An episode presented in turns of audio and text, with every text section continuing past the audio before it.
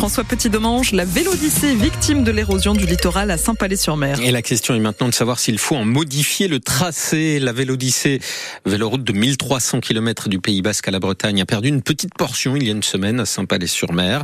La piste cyclable a été emportée par les grandes marées. Elle avait déjà été attaquée par les tempêtes de l'hiver. La Vélodyssée, 3 millions d'utilisateurs annuels, doit donc être réparée à Saint-Palais-sur-Mer. Reste à savoir comment. Sophia Berada est allée voir sur place. Philippe, Sophie et leur chien regardent le trou béant. Cette piste cyclable à Saint-Palais-sur-Mer, ils s'y promènent souvent. C'est une piste cyclable qui est jolie, qui est agréable, qui est dans la forêt. Et puis là, bah, il y avait juste un arrondi qui faisait qu'on donnait euh, sur la mer à cet endroit-là, qui était joli, puis mais il a disparu. La nature reprend ses droits. Ils sont tristes mais pas surpris. Pour eux, l'histoire pourrait même se répéter, à tel point qu'ils pensent inutile de reconstruire ce morceau de Vélodyssée à l'identique. C'est pas la première fois que l'océan gagne sur la Terre, il continuera à gagner sur la Terre. Le mieux, ce serait de l'accepter, puis s'adapter, de refaire la piste cyclable plus près de la route existante actuellement, que de vouloir la faire dans la forêt où elle était très agréable, elle était propice à cet endroit-là, mais que maintenant on peut plus. Stéphane Villain est le président de la Vélodyssée. Il veut reconstruire vite, car la piste est très empruntée. Elle est utilisée bien sûr par les touristes, mais il y a aussi celles et ceux qui travaillent, il y a aussi celles et ceux qui vont à l'école, il y a aussi euh, celles et ceux qui font du vélo pour se faire plaisir. Alors faut-il modifier ou non le tracé?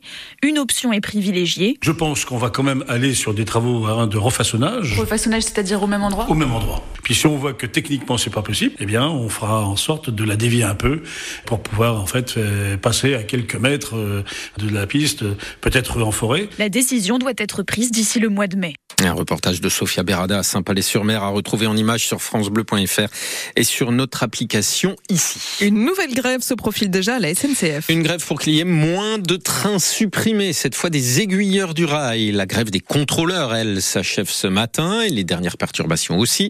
Le TGV Angoulême-Lille de 6h36 était encore supprimé, mais le trafic doit maintenant être normal à Angoulême, à La Rochelle et ailleurs. En attendant euh, de nouveaux problèmes dès le week-end prochain avec les aiguilleurs SNCF donc, a des revendications similaires sur les salaires et les conditions de travail, explique Julien Trocaz, le secrétaire fédéral de Sudrail. C'est un peu, on va dire, le même triptyque. Il y a le sujet emploi, il y a le sujet euh, rémunération euh, salariale avec une augmentation de la prime, de l'indemnité, pardon, de la circulation et l'amélioration des conditions de travail. Et là, je tiens à souligner aussi, quand on revendique des emplois, il faut savoir qu'en fait, on supprime des trains aujourd'hui sur le territoire à cause de manque d'aiguilleurs ou d'agents de circulation, parce qu'il y a un manque d'attractivité.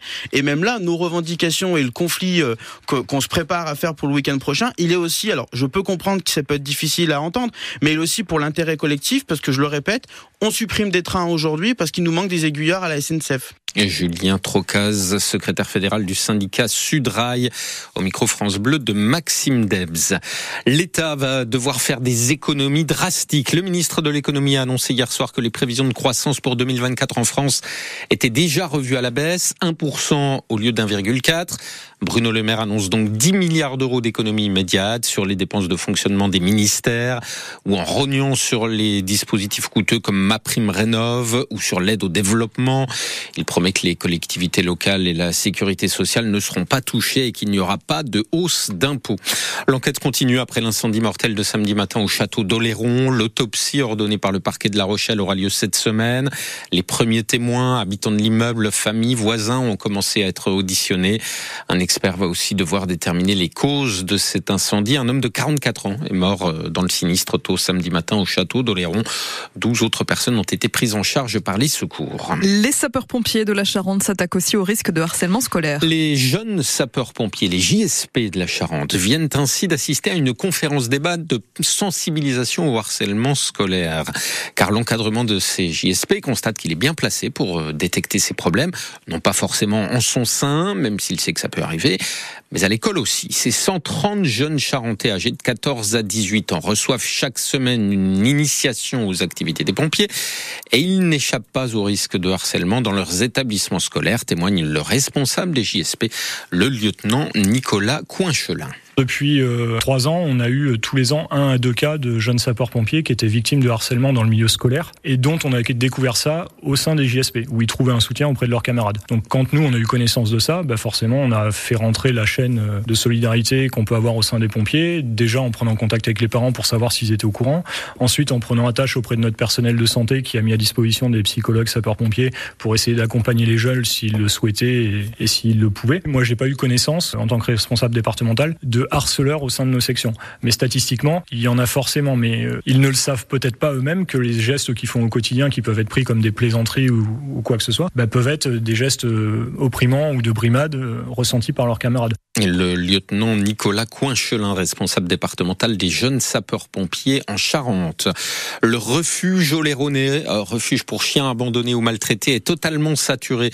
Le refuge situé à Saint-Georges-d'Oléron est dépassé par l'explosion du nombre d'abandons. Il a encore reçu la semaine dernière une trentaine de demandes d'abandon en seulement deux jours. Des maîtres qui n'arrivent plus à gérer le comportement de leur animal, ceux qui partent en EHPAD, ceux qui ne veulent ou ne peuvent plus assumer les frais vétérinaires. Bénévoles et salariés du refuge Oléronais se sont dépassés, c'est-à-dire sur francebleu.fr et sur notre application ici. En football, Brest est devenu le dauphin du PSG hier soir en enfonçant Marseille dans la crise. Les Bretons, pourtant réduits à 10, ont battu l'OM 1-0. Ils s'emparent ainsi de la deuxième place de la Ligue 1 derrière le Paris Saint-Germain. Marseille n'est plus que 9e. Monaco, de son côté, a raté le coche et reste 5e, battu à domicile par Toulouse, de buts